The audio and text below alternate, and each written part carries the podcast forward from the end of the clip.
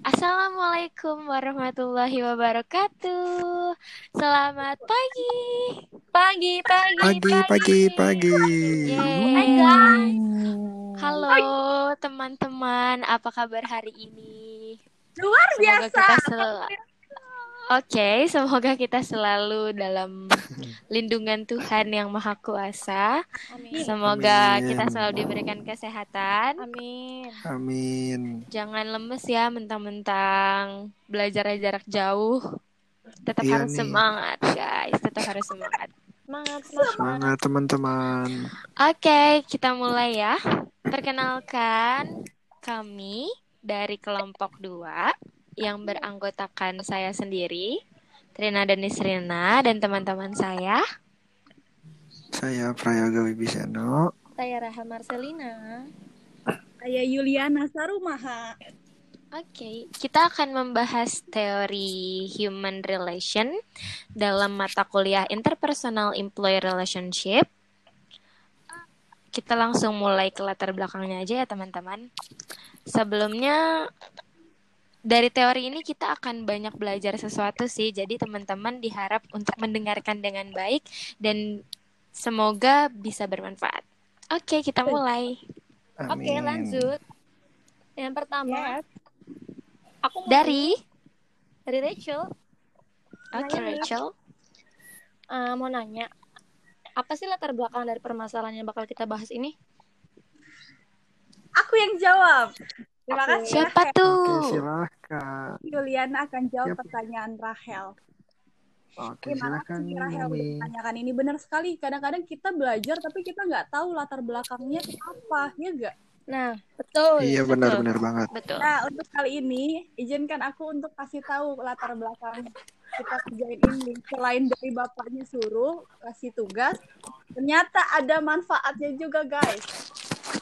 Ah, Ada, betul. manfaat- ada manfaatnya, teman-teman. Oke, tolong disimak ya, teman-teman. Ya, Jadi, seperti kita tahu, manusia itu tercipta sebagai makhluk sosial, betul? Right. Betul. Mhm. Nah, di mana dalam kehidupannya akan senantiasa membutuhkan orang lain dan manusia juga tidak akan dapat terlepas dari proses komunikasi di kehidupan sehari-harinya. Oke, teman-teman, aku sekarang mau ajak teman-teman untuk coba membayangkan saat teman-teman ketemu nih, berkumpul sama teman-teman kampus, terus nggak ada yang namanya komunikasi, cuman cuman ada eh, kalian menerapkan aktif sosial saja. Pasti Hmm, kayak- kayaknya bakal Garing, sepi garing. banget deh ya. Nah, iya karena semuanya diem-dieman kayak telepati gitu. Padahal Iya Jadi benar. kalian Tidak apa? Seharusnya bagaimana tuh Yuliana? ya sebenarnya itu yang harus kita ingat dan penting teman-teman, kita itu bukan hanya makhluk sosial, tetapi kita juga makhluk yang membutuhkan komunikasi. Da- eh, di sekarang kita bisa lihat nih di era zaman yang yang serba canggih dan instan serba cepat ini kecanggihan teknologi seperti ada sosial telah memfasilitasi eh, untuk berkomunikasi. Contohnya ini seperti yang sedang kita lakukan teman-teman, melihat kondisi di luar sana yang lagi berbahaya untuk kita bertemu. Kiranya kita semua tetap sehat ya teman-teman, jaga kesehatan. Ya, Amin. Jadi, guys. eh eh, ada namanya eh, aplikasi Anchor di mana eh, kami dari kelompok 2 masih bisa menyampaikan eh, pengetahuan, kita masih bisa menyampaikan informasi, kita masih bisa berkomunikasi. Inilah kelebihan yang bisa kita dapatkan dari kecanggihan teknologi tersebut. Jadi buat teman-teman yang merasa udah pusing nih komunikasi itu kayak gimana, aku harus kayak gimana, itu udah nggak bisa lagi teman-teman. Karena teman-teman chattingan aja tuh udah bisa berkomunikasi, right? Oke, lanjut. Right. Sekali. Oke, silahkan Pada lanjutkan. latar belakang kita ini komunikasi merupakan salah satu hal yang penting di garis bawah ya teman-teman penting bagi manusia karena setiap individu akan berinteraksi dengan individu lainnya dan kegiatan berkomunikasi pun akan lebih dominan daripada kegiatannya seperti itu teman-teman. Dan untuk materi Terima kasih selanjutnya, ya, aku akan mau bertanya pada teman saya, saudara Nada. Rina dan Nisrina. Iya. Eh, di materi ini, di komunikasi ini ada bentuk dan juga sikap dalam berkomunikasi dan salah satu bentuk komunikasi itu ada self disclosure. Nah, kira-kira pengertiannya itu apa ya? Oke.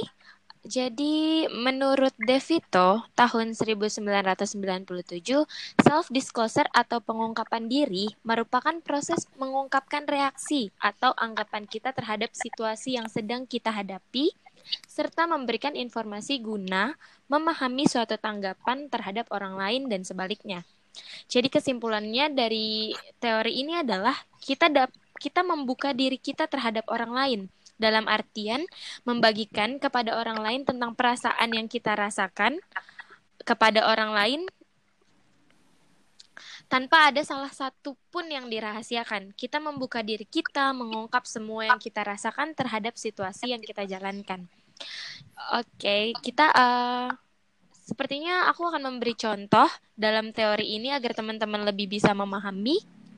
Boleh, Jadi boleh, boleh. contohnya itu seperti ketika ada dua orang karyawan dalam satu perusahaan. Mereka sebelumnya tidak terlalu dekat, hanya mengenal. Yang salah satunya adalah misalnya staf administrasi dan yang satunya adalah sekretaris dari manajer. Wow. Mungkin pada saat kejadian itu mereka hanya mengenal sebagai staf biasa gitu. Hanya pekerja yang sama dalam satu kantor. Tapi sampai ada satu kejadian yang mungkin uh, menjadikan mereka bisa saling mengenal dekat satu sama lainnya. Mereka diwaj- eh, dikhususkan untuk berangkat pergi ke kantor klien untuk menyampaikan, untuk menemani manajer untuk menyampaikan presentasi tentang proses kerjasama yang akan dilakukan. Ketika proses itu dilaksanakan, sekretaris ini kelihatan sedang kebingungan atau tidak tahu apa yang ingin disampaikan. Kelihatan sedang memiliki masalah yang mungkin dia simpan sendiri gitu. Sampai akhirnya staf dari staf administrasi yang menemani ini bertanya kepada sekretaris tentang apa yang sedang dirasakan. Kemudian sekretaris menyampaikan tentang perasaan yang dia sampaikan.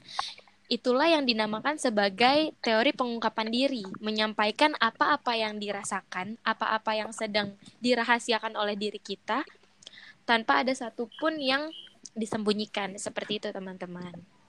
Wow, aku mengerti, aku mengerti. Terima kasih Nada. Sama-sama. Boleh? Nanya Apa nih, tuh?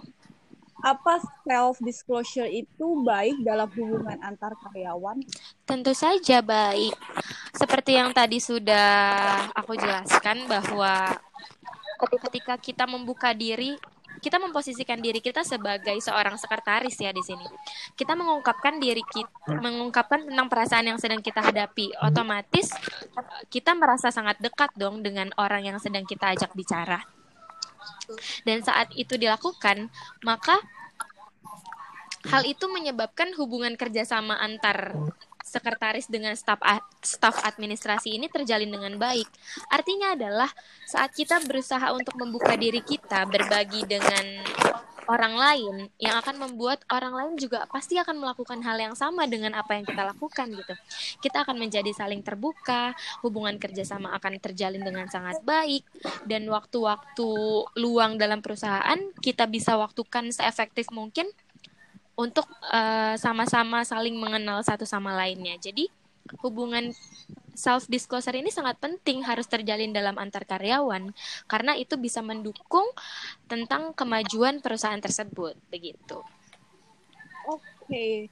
Gimana teman-teman masih semangat untuk mengetahui self disclosure ini? Semangat. Semangat dong.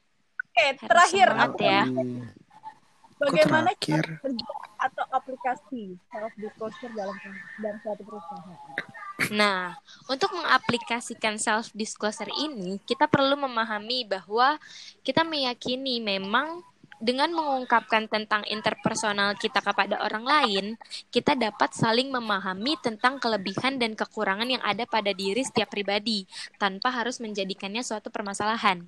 Karena memang kita menyadari bahwa begitulah, setiap orang pasti memiliki sesuatu yang sudah mutlak pada diri mereka yang kita bisa tahu apa sih sebetulnya yang ada dalam diri mereka gitu.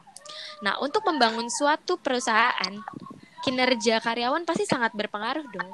Nah, ketika hubungan antar karyawan ini berjalan dengan baik, mereka bisa bekerja sama dengan baik, maka teori self disclosure ini bekerja secara maksimal.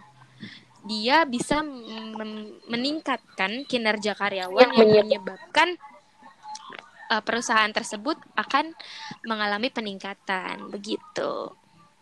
Oke. Terima kasih.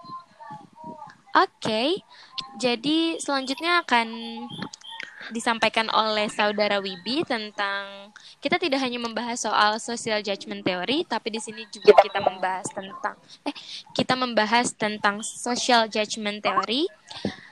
Jadi Wibi, apa sih social Hai. judgment theory itu? Oke. Untuk social adjustment theory akan saya jelaskan. Jadi tadi pertanyaannya apa? Apa itu social judgment, Judgment theory ya? theory, betul? Oke. Sebelumnya kira-kira teman-teman udah pada kenal belum nih sama Muzafer Sherif? Belum dong. Gimana? Belum pada kenal ya? Siapa? Mungkin siapa? Sama saya juga. Saya Saya juga nggak kenal. Musafir. Oh enggak ya, beda ya. Iya, soalnya dia lahirnya pada tahun 1987. Oh, kamu tahu? Iya. Kita belum Dia lahir berbicara waktu itu tentang ya. apa? Nah, waktu itu dia berbicara seperti ini. Apa? Social judgment theory itu merupakan perubahan sikap seseorang terhadap objek sosial dan isu tertentu merupakan hasil proses pertimbangan atau judgment yang terjadi dalam diri orang tersebut terhadap pokok persoalan yang dihadapi. Nah, kira-kira ngerti nggak teman-teman? Enggak. Kurang ya? Nah, Kurang sih. Kasih Oke, contoh coba. baik. Jadi intinya apa tuh? mungkin disimpulin dulu ya. Oke. Mungkin Oke. disimpulin dulu ya. Nah, kesimpulan dari teori yang dikemukakan oleh Muzafir Sherif pada tahun 1987 ini menjelaskan kepada kita tentang suatu pesan atau pernyataan diterima atau ditolak itu berdasarkan atas peta kognitif kita sendiri terhadap pesan tersebut. Nah, mau dikasih contoh nggak kira-kira nih? Boleh. Boleh dong, biar semakin jelas.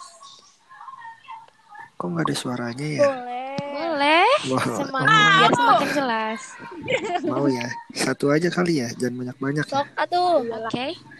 Oke, nah untuk contohnya nih, seperti biasanya kalau misalnya ya, Nada, Yuli, Rahel, Wibi, saya sendiri sebagai pimpinan suatu perusahaan. Amin, mudah-mudahan. Amin. Amin. Kita mengadakan rapat, Mhm. semua mengeluarkan gagasannya atau idenya untuk proyek yang akan kita hadapi nantinya. Tapi saya punya ide yang sudah pernah saya lakukan sebelumnya dan ide saya itu gagal di sebelumnya. Dan saya tidak mau mengeluarkan ide itu di rapat kali ini. Kenapa? Karena saya takut ide itu gagal kembali. Nah, seperti itu contohnya teman-teman.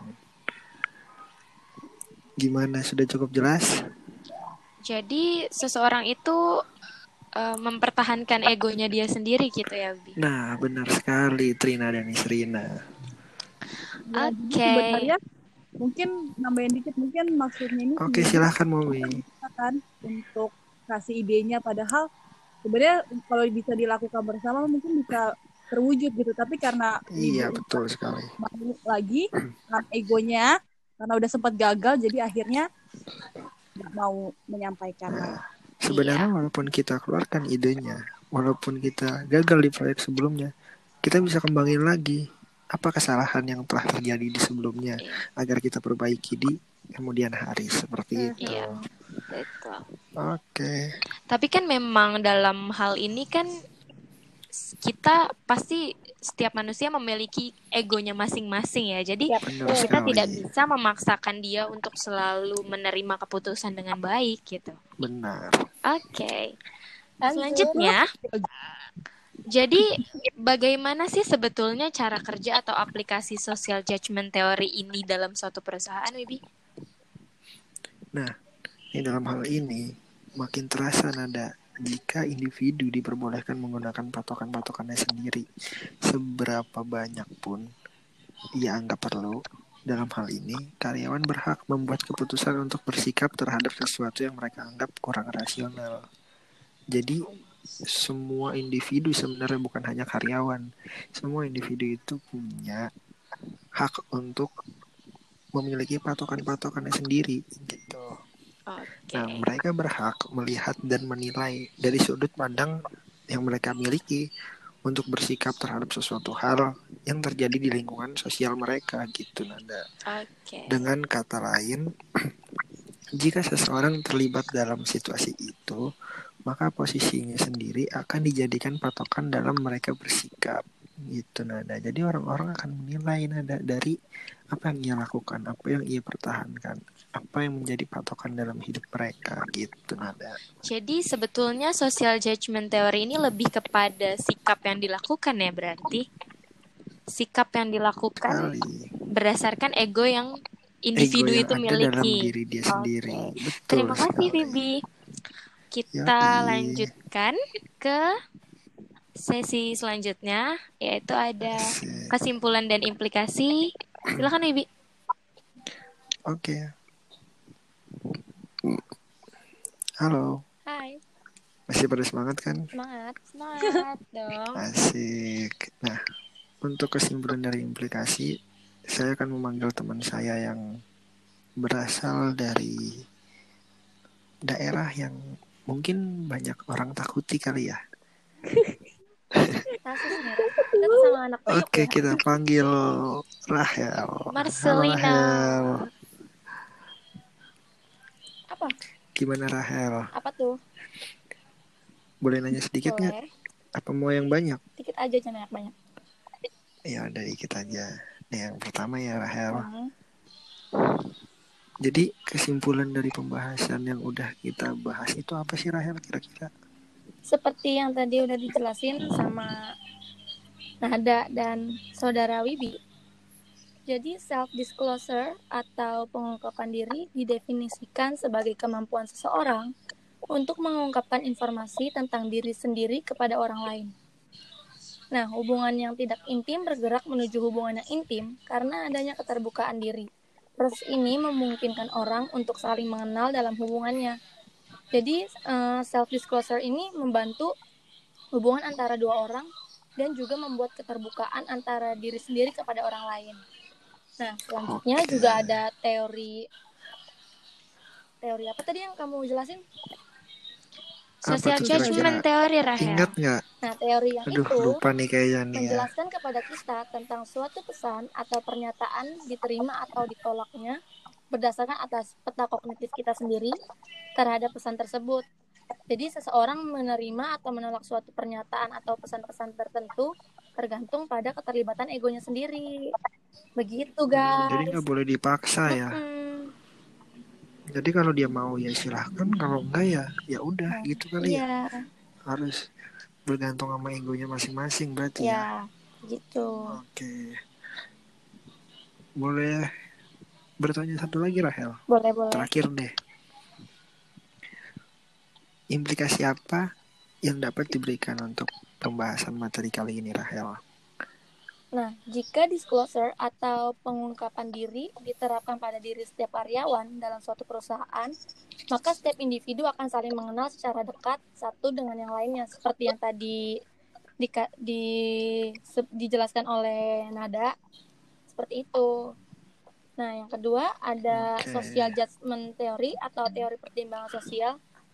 Teori ini banyak diterapkan oleh setiap karyawan di dalam suatu perusahaan dengan mereka yang hanya mempertimbangkan ego mereka sendiri dalam menilai, menerima, dan menolak sesuatu. Maka keego keegoisan satu sama lain akan tercipta. Nah, itu artinya adalah tidak akan ada terciptanya hubungan yang baik antara karyawan di dalam perusahaan. Gitu. Terus sekali Oke. Jadi Ap. kita nggak boleh ya kita mengutamakan ego Nah. kita sendiri ya. Kita harus mengutamakan ego kepentingan umum daripada kepentingan pribadi kita. Ya. Benar nggak Oke. teman-teman? Betul sekali. Asik. Jadi teman-teman udah pada Jadi sebetulnya? Harusnya sih mengerti ya karena udah dijelaskan, sudah diberikan contoh atau mungkin kalau memang dirasa ada yang kurang jelas bisa untuk bertanya dengan kita lagi nanti dan kita Dalam kita akan episode selanjutnya. kita akan Tunggu kita di menjelaskan sesi lebih. pertanyaan. Oke. Oke. Jadi intinya tuh self disclosure itu adalah teori pendekatan diri ya kan teman-teman. Ya. Iya Kalau banget. social judgment theory adalah sikap kita. Teori pertimbangan sosial. Betul. Oke, Betul jadi banget. kita sudah selesai dengan pembahasan kita Ya. tentang teori human relation yang Jadi kita berisikan tentang dong. betul. Yo. Ya, emang perpisahan itu paling menyakitkan ya teman-teman. Kok kamu curhat Tapi ya, nggak apa-apa, kita akan kita akan bertemu lagi di sesi pertanyaan. Jangan Oke, lupa teman-teman ya, harus guys. siapin pertanyaan buat kita. Apa yang mau ditanyakan? Supaya kita bisa lebih memperjelas lagi tentang materi yang kita sampaikan. Mhm. Begitu, teman-teman. Oke, kalau begitu sudah selesai nih. Dadah. Kita akhiri aja nih. Kita selesaikan. Oke. Selesaikan. Ya, Oke. Oke. Oke, terima Semoga kasih untuk teman-teman Semoga teman-teman-. Semoga teman-teman bisa mengerti, memahami dengan Amin. baik tentang konsep teori human relation yang berisikan tentang self disclosure dan juga social judgment theory. Yang benar-benar itu datangnya dari Tuhan, yang salah salah itu Iya. datangnya dari kami. Oke, boleh ada pesan terakhir ada? Boleh? Apa Boleh. tuh? Boleh ya. Boleh dong. Untuk teman-teman semua jangan lupa cuci tangan, jaga kesehatan, pola makan. Betul. Jangan keluar-keluar kalau tidak paling penting, guys. penting, jangan keluar rumah kalau tidak penting. Kecuali mau beli beras. Oke, stay safe, guys. Itu Jangan- paling penting. Jangan hanya mementingkan ego pribadi ya teman-teman. Betul sekali. Lihat lingkungan sekitar, lihat orang-orang Oke. sekitar, teman-teman. Kita Oke. sudahi? Oke. Oke, Nada. Oke, sekian eh, penyampaian materi tentang teori human relation dari kelompok 2. Wassalamualaikum warahmatullahi wabarakatuh. Bye bye. Dadah. Dadah. Selamat